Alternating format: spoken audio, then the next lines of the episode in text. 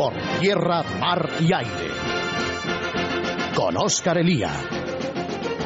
Un programa del Grupo de Estudios Estratégicos. Es Radio.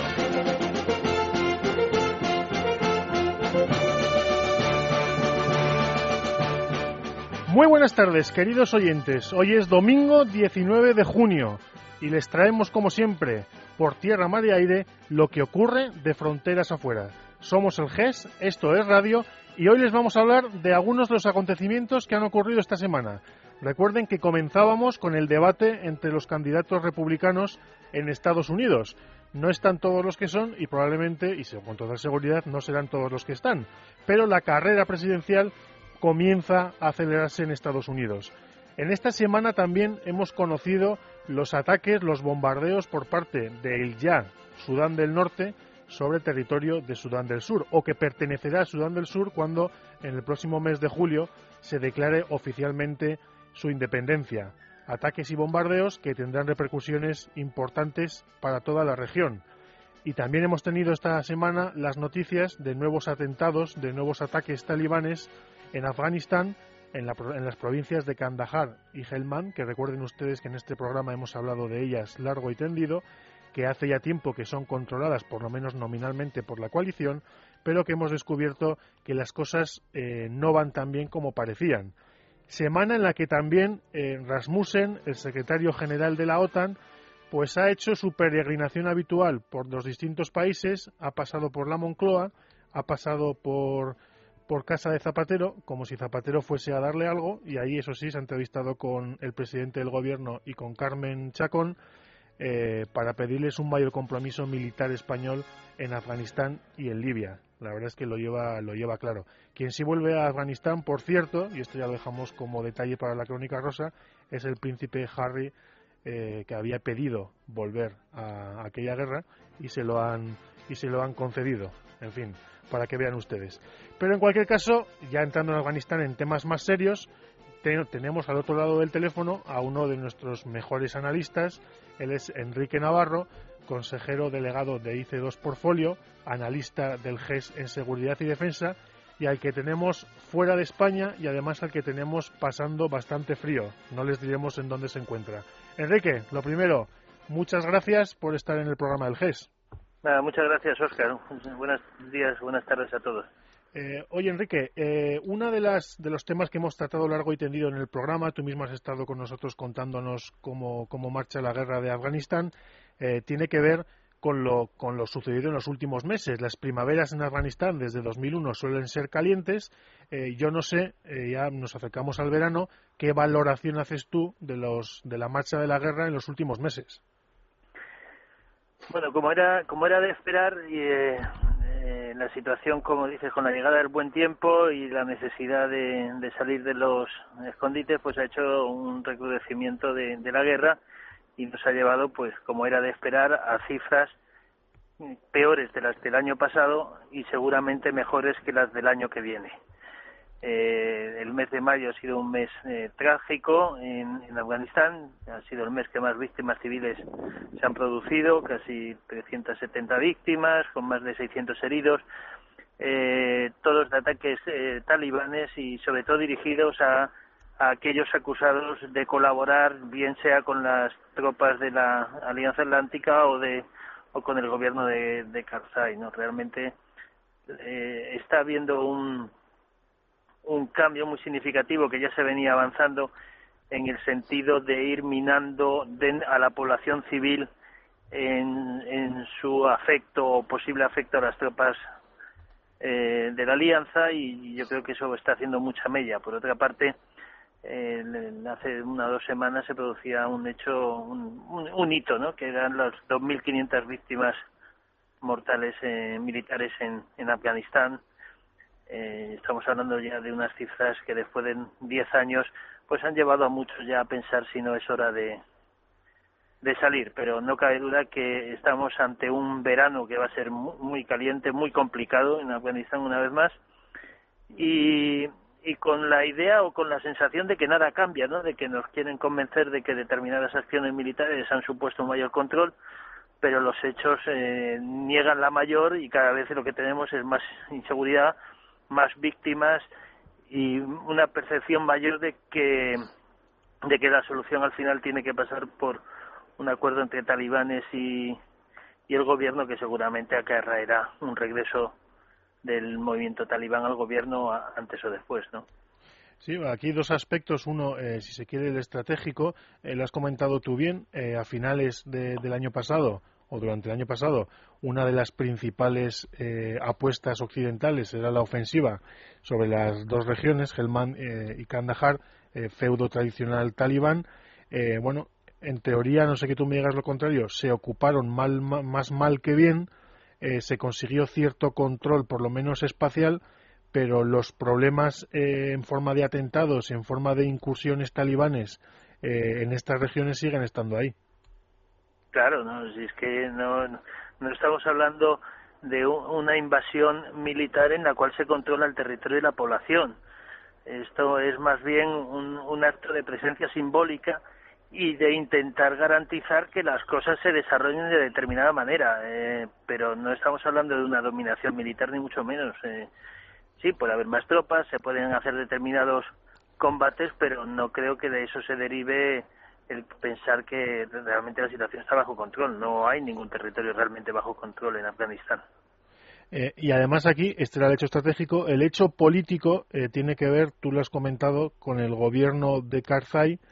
Eh, en teoría, el gobierno afgano se tiene que hacer con el control del territorio, eso que llamamos, que se suele llamar ese eufemismo llamado afganización, que tanto nos recuerda a, ese terrible concepto de vietnamización que tanto y tan caro nos costó, eh, pero eh, en teoría en 2014 eh, los afganos deben estar en condiciones de controlar su propio territorio, pero al mismo tiempo, y además en fechas recientes hemos visto los contactos entre el gobierno de Afganistán y el gobierno de Pakistán, entre Karzai y Giuliani, en relación con el movimiento talibán y la necesidad de integrarlos en el gobierno en el gobierno afgano. Eh, en buena medida estamos hablando de dos cosas eh, no solamente distintas, sino en la práctica contrarias. ¿Cómo va a hacerse cargo el gobierno afgano del territorio del país al mismo tiempo eh, pactando el propio gobierno o introduciendo en el gobierno a sus enemigos en esta guerra, Enrique? Esto forma parte de la complejidad del país. Eh, como sabéis, este año empieza ya en, creo que son siete provincias, eh, la, la tercerencia de la titularidad de seguridad, eh, y entre ellos está Herat, el año que viene afectará a Bagdís.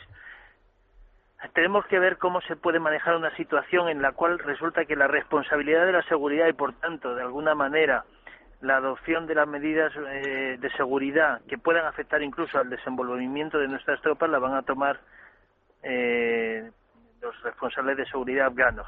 Esto es un reto enorme que no sabemos cómo se va a poder convivir unas tropas con unos mandatos eh, estando supeditadas a unas autoridades afganas que, en mi eh, opinión, creo que no están preparadas para manejar esta situación. Lo segundo es claro, o sea, no hay otro escenario diferente en Afganistán que sea la unificación del movimiento talibán con el gobierno Karzai y eso va a ocurrir. O sea, pensar que, que Afganistán, el futuro de Afganistán en manos de los afganos puede estar sin los talibanes es una utopía. O sea, podemos estar allí 100 años que volverán porque son un movimiento que está realmente forma parte de la, de la propia idiosincrasia del país, ha existido siempre y es un elemento que, que si no es eliminado físicamente y no parece que este sea eh, el caso, evidentemente va a tener un peso decisivo porque además quizás sea el más organizado de todos los movimientos, sin duda, ¿no? Y lo sabe el propio Karzai. No le queda más remedio al futuro de Afganistán que, que los talibanes vuelvan al poder de una manera u otra, ¿no? Otra cosa es cómo explicamos entonces qué hemos hecho allí los últimos diez años. Pero eso es otra historia. Ahí es poco. Como ven ustedes, eh, Enrique Navarro eh, es puro, puro optimismo en este aspecto. Enrique, hablabas de nuestras, de nuestras tropas, las tropas occidentales y también de las tropas españolas.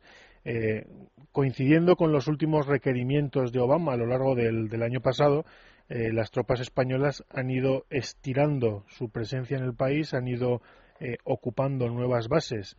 eh, nuevas bases. En, verdad, eh, según soléis comentar los que habéis estado por ahí, hablamos de lo que antes se llamaban los famosos blocados, es decir, poco más que unos mini puestos con los sacos, con eh, las trincheras y poco más para hacer frente al enemigo. Pero, en cualquier caso, hay, una, hay un estiramiento de las posiciones españoles eh, hacia, hacia lugares que antes no ocupábamos, en los que, por supuesto, estamos también más expuestos.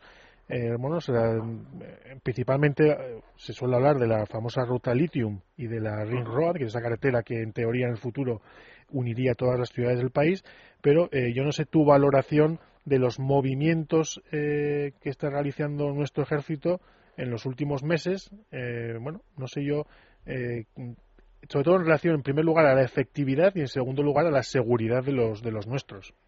a ver, yo creo que ahí hay un objetivo estratégico fundamental que están desarrollando todas las tropas, que es asegurar las líneas básicas de comunicación eh, la, la, ruta que cruza Bactís hacia el norte y que, y que sale del país es una ruta esencial para garantizar el, el, flujo comercial y el movimiento en el futuro. Eh, la misión fundamental ahora mismo de las tropas españolas en, la provincia es garantizar la seguridad y el, y el tráfico en, esa vía que, es fundamental para todo lo que es el oeste del país eh, pero todos sabemos que son puestos con menor defensa, más aislados, eh, mucho más vulnerables, pero es lo que tiene la guerra. no hay una guerra sin riesgo. Claro que está mucho más en una posición de mucho más riesgo, de mucho más vulnerabilidad, pero es lo que de alguna manera se venía demandando de, de la actuación de, del gobierno de España, que realmente asumiera sus compromisos y, y, y trabajara activamente en, en algo que es esencial a los objetivos estratégicos, que es garantizar las principales rutas de comunicación. No sé muy bien por qué todo esto se hace con tanto secretismo o oscurantismo cuando debería ser algo perfectamente público y, plausible, ¿no?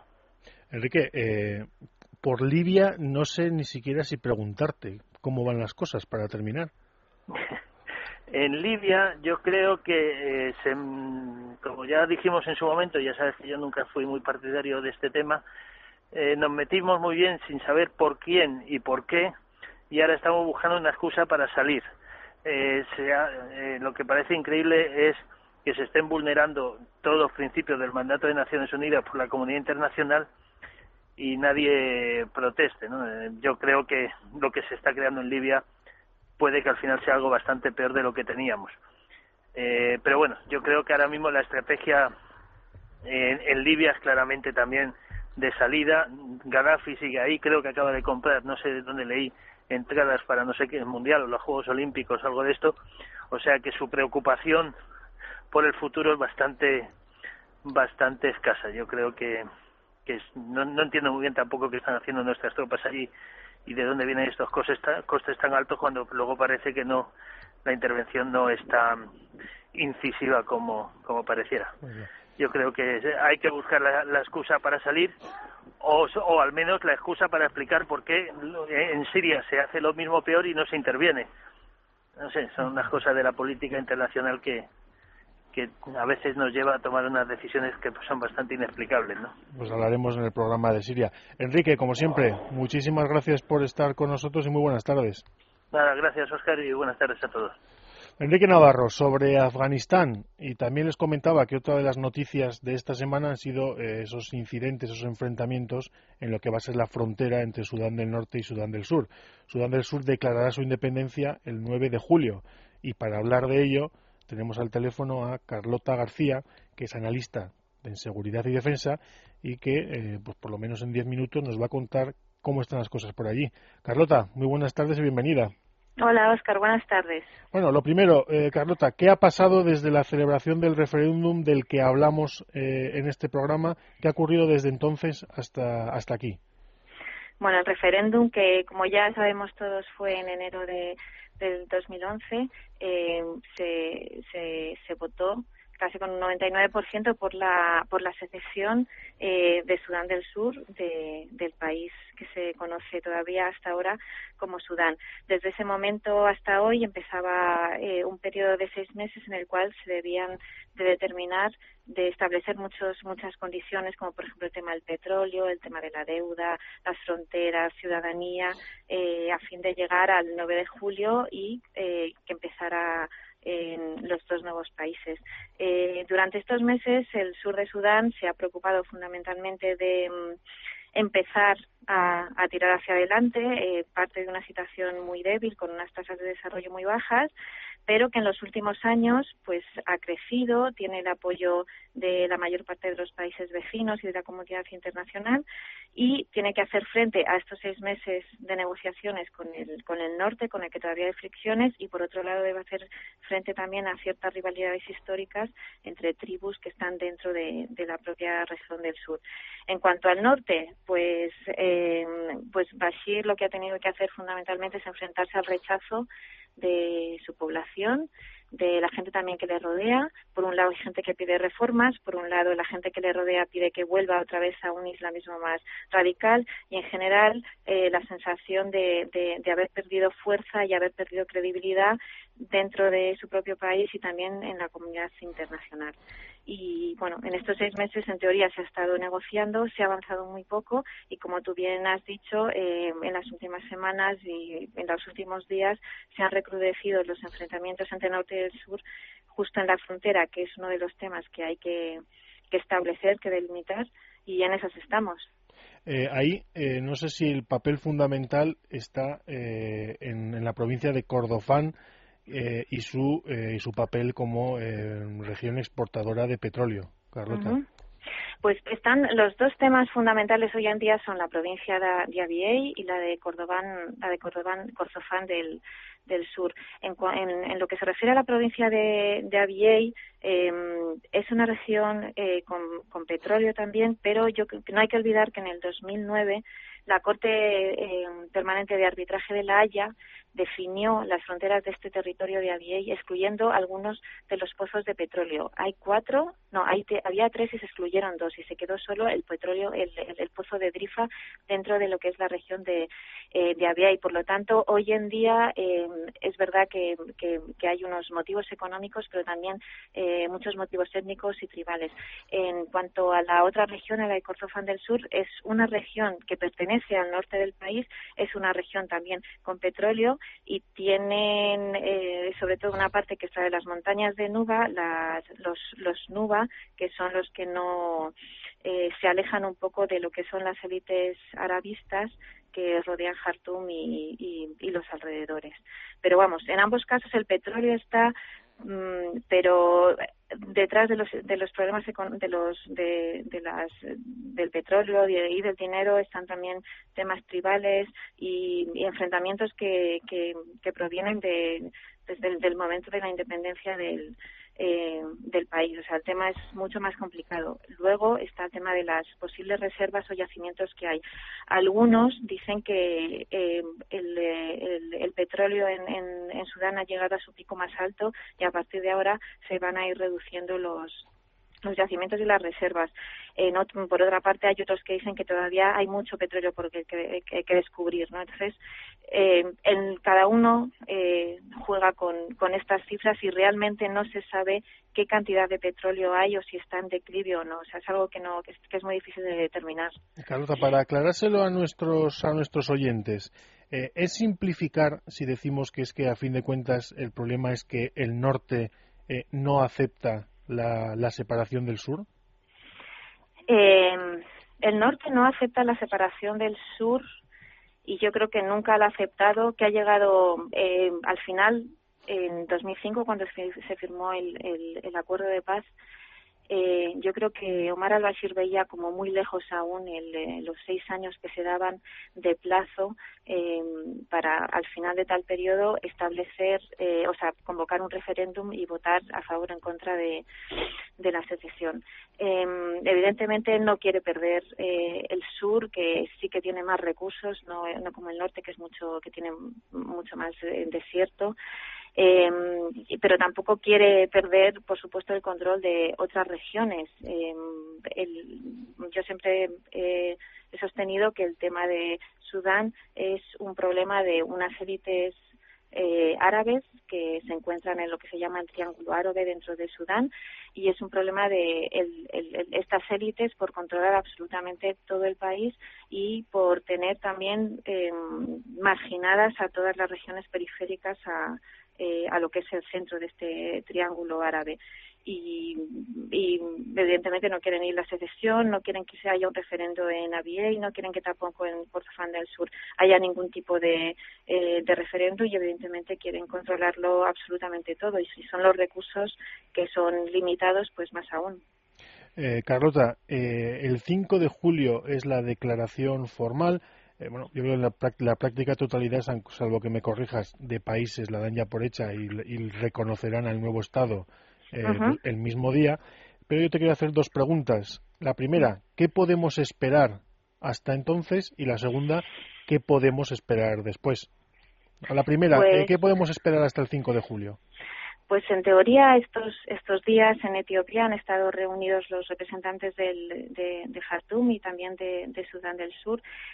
Han coincidido además con Hillary Clinton que ha, hecho una gira por algunos países de África y del Golfo y, y han, parece ser que se ha acordado al menos desmilitarizar la zona de, de. Esto solo ha salido en la prensa, es decir, todavía no se conocen los términos de un posible acuerdo para desmilitarizar esa zona. Pero claro, como tú bien has dicho, después de Abyei se ha ido trasladando toda la atención a Kordofán del Sur. Sobre esa región aún no ha salido nada.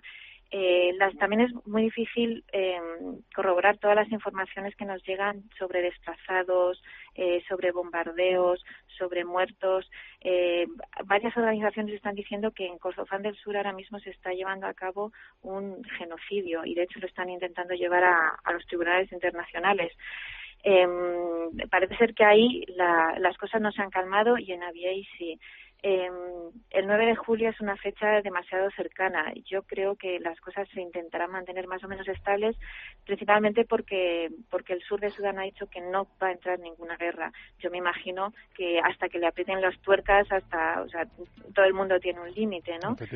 Pero por ahora ellos se niegan, ¿no? Ellos tienen que tirar hacia adelante con un, con un nuevo país y ya la situación es bastante complicada. Una vez, desde Carlota, verdad que te interrumpa, una vez que, que tengamos ya la independencia sobre la mesa eh, y el reconocimiento internacional, y ya en un minuto que nos queda, eh, bueno, supuestamente eh, la cosa comenzará a estabilizarse, ¿o no?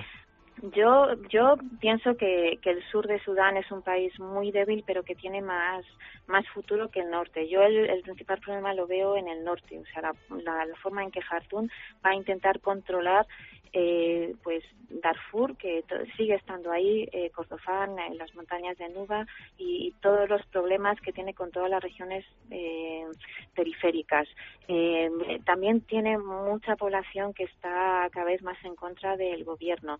Por un lado, gente que pide reformas, inspirándose, que algunas lo hemos comentado en lo que ha pasado en Túnez y en Egipto, aunque, aunque todavía es muy, o sea, está germinando todavía. Y por otro lado, dentro de su propio partido hay, hay muchos islamistas que quieren que, que se radicalice ¿no? el, el gobierno. Yo, al, yo a Omar al-Bashir le veo mm, pocas posibilidades de, de, de sobrevivir. El, el, problema es quién quién va quién va a entrar detrás de él, ¿no? Pero yo el principal problema lo veo en el norte. Yo creo que el sur, apoyado también por todos los vecinos y la comunidad internacional, eh, si se logra mantener un poco esa frontera, en teoría parece ser que en este acuerdo se van a desplegar eh, cascos azules etíopes en la frontera, pues puede haber cierta estabilidad eh, eh, pequeña en el sur, pero el norte yo es donde veo el mayor peligro. Pues lo veremos y nos lo contarás. Carlota, como siempre, muchísimas gracias y buenas tardes.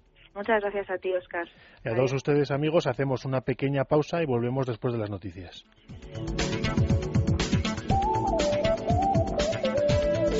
tierra, mar y aire. Con Oscar Elía.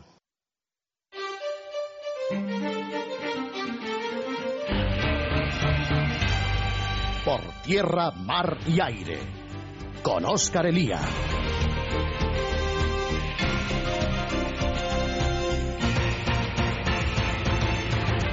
Seguimos amigos, seguimos y ya les comentaba que esta semana, a comienzos de esta semana, teníamos el famoso debate en la CNN de varios de los candidatos, eh, de los candidatos a ser candidato republicano a las elecciones presidenciales del 2012.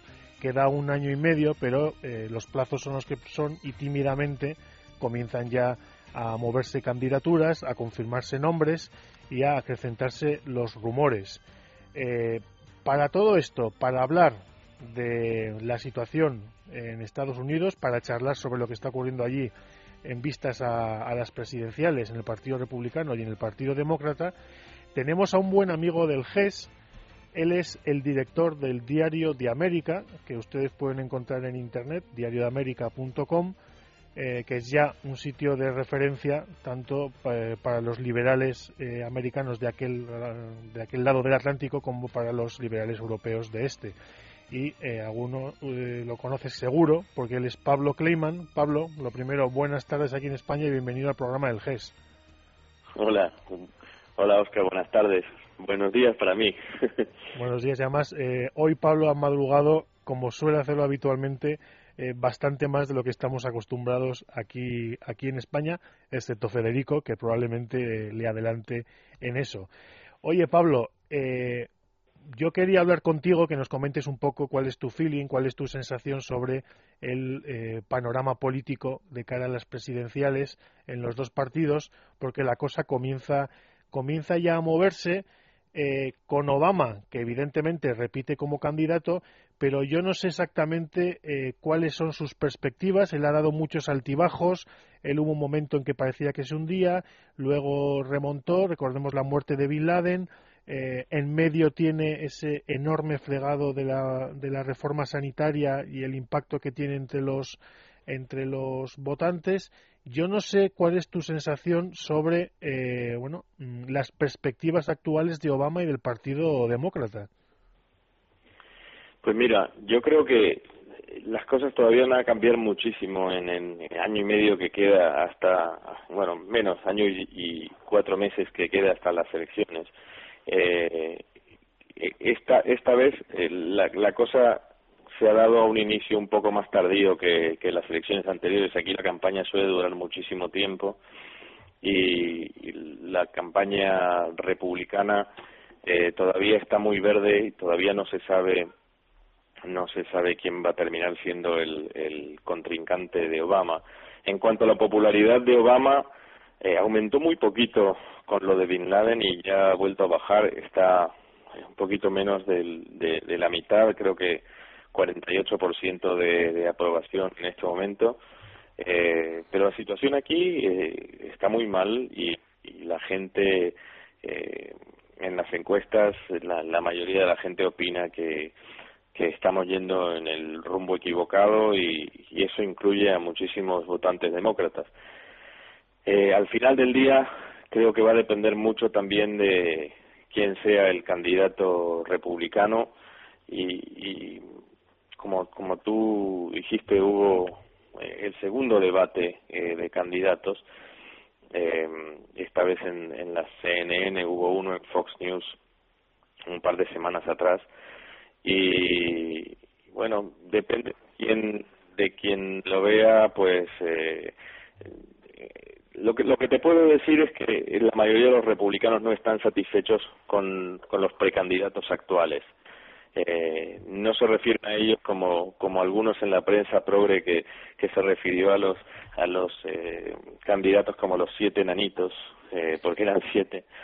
Y, pero, pero realmente eh, hay, la gente no está muy satisfecha con, con las, las opciones hasta ahora y todavía quedan un par de, de pesos pesados que no han, no han dicho, no han anunciado, pero pero que se espera que por ahí entren al ruedo y, eso puede llegar a cambiar mucho la situación. Actualmente. Sí, eh, perdón, Pablo, luego te, te, quiero preguntar por los candidatos, pero vea que me ha sacado el tema del, del Partido Republicano. Eh, bueno, a mí se me ocurre la pregunta. Durante mucho tiempo se, se habló del impacto que iba a tener la llegada del Tea Party a la colina del Capitolio. Eh, durante las, las primeras semanas se notó una revitalización del Partido Republicano, incluso una revitalización de la vida política en Washington y eh, un giro obligado de Obama eh, al centro desde posiciones más radicales, eh, yo no sé, ya con los meses que han pasado, ¿cuál es tu opinión acerca del, del impacto que ha tenido el fenómeno Tea Party en la vida norteamericana? Yo creo que el mayor impacto ha sido en la agenda, porque la mayoría de los candidatos republicanos eh, hoy en día está bastante en sintonía con, con eh, la plataforma del, del Tea Party. Eh, en cuanto a organización, yo creo que se ha calmado un poco todo, particularmente después de que los republicanos eh, reconquistaran eh, la Cámara Baja, la mayoría en la Cámara Baja del, del Congreso, pero pero sí creo que eh, el efecto principal ha sido en la agenda del partido y en lo que los candidatos están eh, propugnando. Eh, ahí sí se siente la influencia del, Tea Party. Eh, bueno, ya dentro de los candidatos que has comentado, la verdad es que eh, la prensa progre, la americana, suele ser tan rastrera como la española, pero a veces tiene más gracia. Y lo de los siete nanitos hay que reconocerlo que, que la tiene. yo te quiero preguntar eh, te quiero hacer casi a modo de cuestionario que me, que me comentes algo sobre, sobre cada candidato, como de los que hemos visto y los que veremos. Eh, si yo te digo Gingrich, ¿tú qué me, qué me responderías? Yo creo que Gingrich ya está prácticamente fuera. Eh, creo que sus posibilidades eh, son mínimas, prácticamente nulas. Eh, su, su campaña dio una implosión la semana pasada cuando algunos de los principales eh, miembros de la, de la campaña abandonaron el barco. Eh, hubo un pequeño escandalete, algunos le echaban la culpa a la mujer de Gingrich, eh, pero vamos, eh, hoy, hoy por hoy eh, las posibilidades de que Gingrich termine siendo el candidato republicano creo que son prácticamente inexistentes. Sí, yo creo que efectivamente es lo que lo que parece. Vamos con alguien más eh, peso pesado, Romney. Pues Romney, que fue el, el, que salió segundo en, en las primarias anteriores, eh, cuando McCain salió electo eh, candidato, es el que lidera en este momento eh, el, el grupo y, y eso suele suceder con los con los republicanos. En su momento McCain había salido segundo con Bush siendo electo candidato y bueno, y ahora el que fue el segundo de McCain, eh, que salió después de McCain, que fue Romney, es el que lidera. Es el más conocido, el que ha invertido más en publicidad, eh, es eh, muy respetado eh, en círculos empresariales, también fue quien eh, salvó los Juegos Olímpicos de invierno de Salt Lake City y, bueno, eh, Romney es, es el líder, en el último debate le fue bastante bien. El principal problema que tiene Romney, y que es un, problema muy importante con eh, los eh, votantes conservadores, es que Romney eh, hizo una reforma sanitaria cuando fue gobernador de Massachusetts, hizo una reforma sanitaria a nivel estatal sí. Muy parecida a la reforma sanitaria de Obama. Inclusive Obama dice que él se basó basó su plan en la reforma de Romney, algo que Romney desmiente y, y lo que dijo Romney en el debate fue que si era si eso si eso fuese cierto, porque Obama no le habló para que él le explicara qué cosas estaban mal y cosas habían salido mal y hubiera utilizado su experiencia para plantear esta nueva reforma. Eh, pero pero bueno, eh, lo de Romney ese es el principal escollo que tiene Romney eh, en, en cuanto fre frente a los eh, votantes más conservadores. Y bueno y después también el hecho de que es mormón. Uh -huh. y ese es otro es un bueno ya eh, ya elegimos un presidente negro. Eh, yo creo que el país está listo para elegir un presidente mormón también. Pero hay hay mucha gente que le tiene cierta aprehensión a a la iglesia mormona y, y, y ven el hecho de que de que Romney que, que no solamente es miembro de la Iglesia, sino que fue el equivalente a, obispo, yo creo, eh, en su momento en Massachusetts, eh, lo ven como algo que no les no les eh, cae muy simpático. Eh, la sorpresa del último debate fue Michelle Bachmann. Por ella te iba a preguntar en este momento. Sí, Michelle Bachmann es una congresista eh, es una congresista de Minnesota eh, que en su momento fue ella fue eh, abogada impositiva y luego pues nada eh, contó su historia eh, cosas que le gustan mucho a la gente que tiene muchos hijos y además veintitantos hijos adoptivos y cayó muy simpática y la verdad es que inclusive en la prensa progre eh, hubo comentarios favorables eh, hacia ella. El problema de Michelle Bachmann es que muy pocas personas han hecho el salto de congresista a, a presidente, ¿no? Es, es normalmente eh, es más de gobernador o inclusive puede llegar a ser de senador, pero de congresista es, es, es, es poco probable. Una sensación que tuve yo con lo del último debate fue que era una especie de audición para, para el segundo puesto, para vicepresidente, como que, como que Romney se perfila como el candidato a presidente y estaba Bachman y quizás Tim Polenti, un ex gobernador también, eh, que estaban eh, postulándose quizás para, para, para ser vices de, de Romney en caso de que de que él resultara eh, el candidato republicano. Mm. Eh, pero, pero bueno, en este momento Romney está liderando las encuestas del partido por muchos puntos y le sigue Michelle Bachmann en un distante segundo puesto y Herman Kane que fue la revelación de la primer, eh, del primer debate. Herman Kane es un, un empresario eh, negro del sur y es una, una persona muy carismática y, y que a mucha a mucha gente le gusta su candidatura porque porque es una persona que nunca ha estado en política y que ofrece pues nada un, una cosa un, un, un programa diferente y un y una una forma distinta sí la sensación es decir la, la idea de, de candidato alternativo sí que eh, lo encarnaría eh, él, ¿no? Por, lo menos en, en, este arranque de, de la pre-campaña, por así decirlo. Eh, yo te quiero preguntar por otro otro candidato que tiene cierto predicamento en esta casa, que es Ron Paul. Pues Ron Paul no, en el debate no, no le fue muy bien. es una persona con ideas muy claras, pero pero no muy, no muy carismático y, y además cuando se pone a hablar pues habla en términos muy técnicos, cosa que a la gente después eh, algunos no lo entienden, a otros les aburre.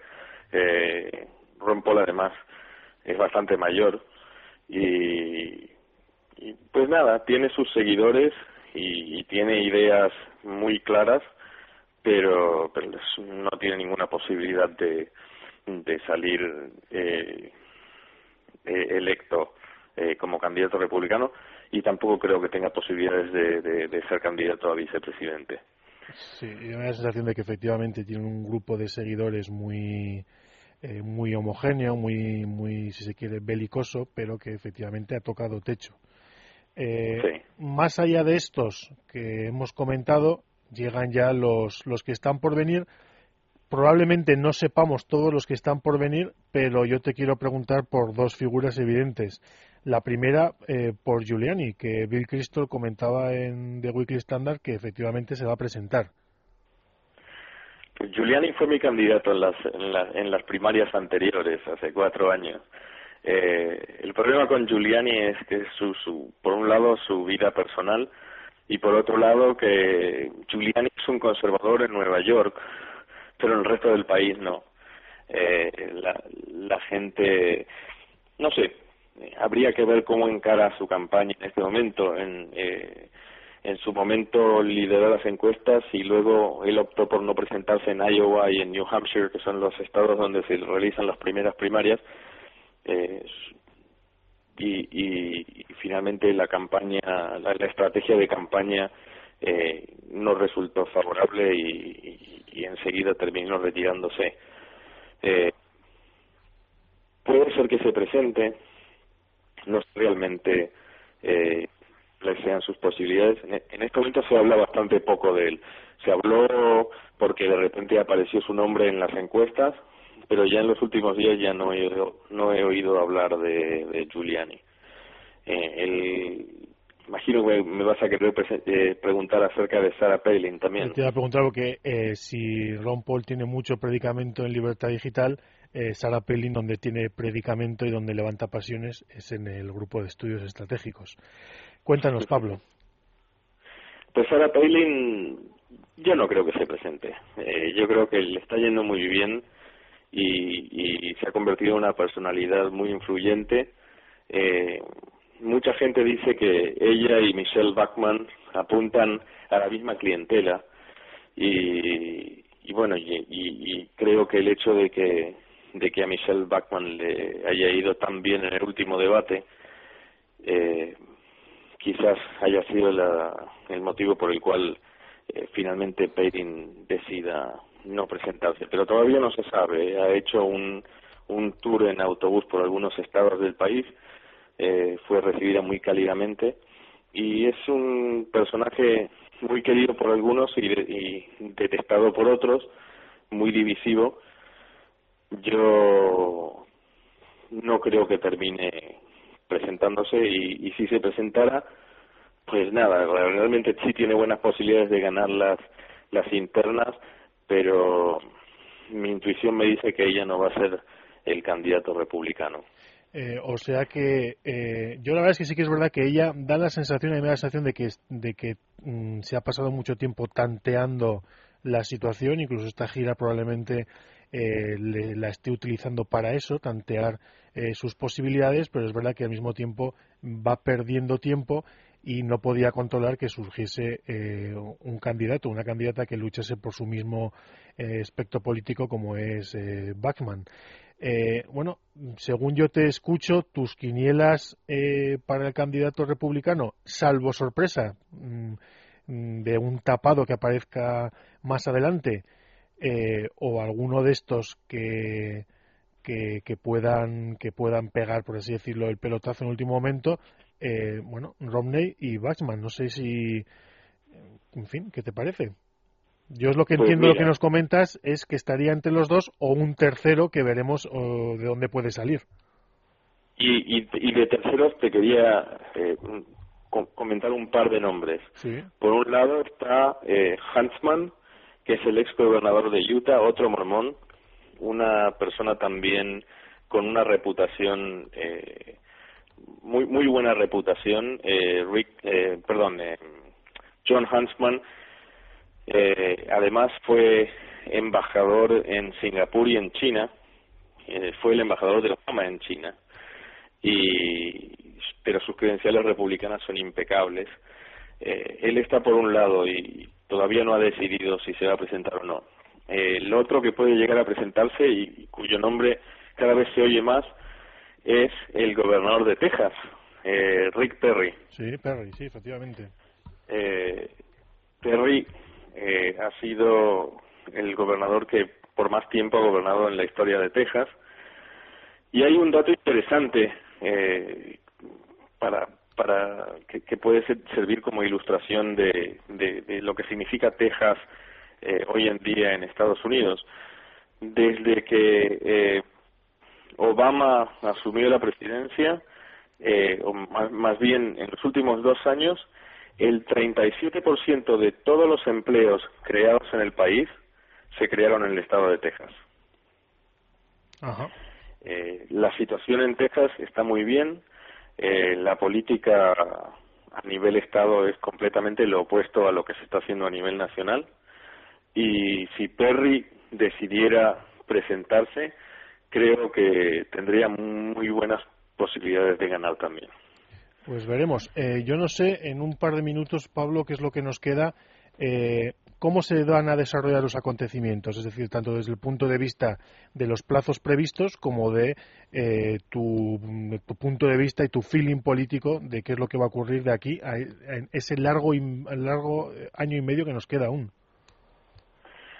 Mira, en cuanto a las posibilidades de Obama, creo que van a van a determinarse por un lado, por quién es su contrincante y por otro lado, por cómo evoluciona la situación económica, que, en este momento es muy mala por aquí. Eh, y en cuanto a quién termine siendo el candidato republicano, pues dependerá de, si surgen nuevos nombres. Eh, otro también que ha negado, que dice que no se va a presentar, pero que sería muy popular, es el gobernador de New Jersey, Chris Christie. Él se ha enfrentado a los sindicatos y eso lo ha convertido en alguien eh, muy querido por, por quienes no apoyan a los sindicatos, obviamente, que es la mayoría de los republicanos.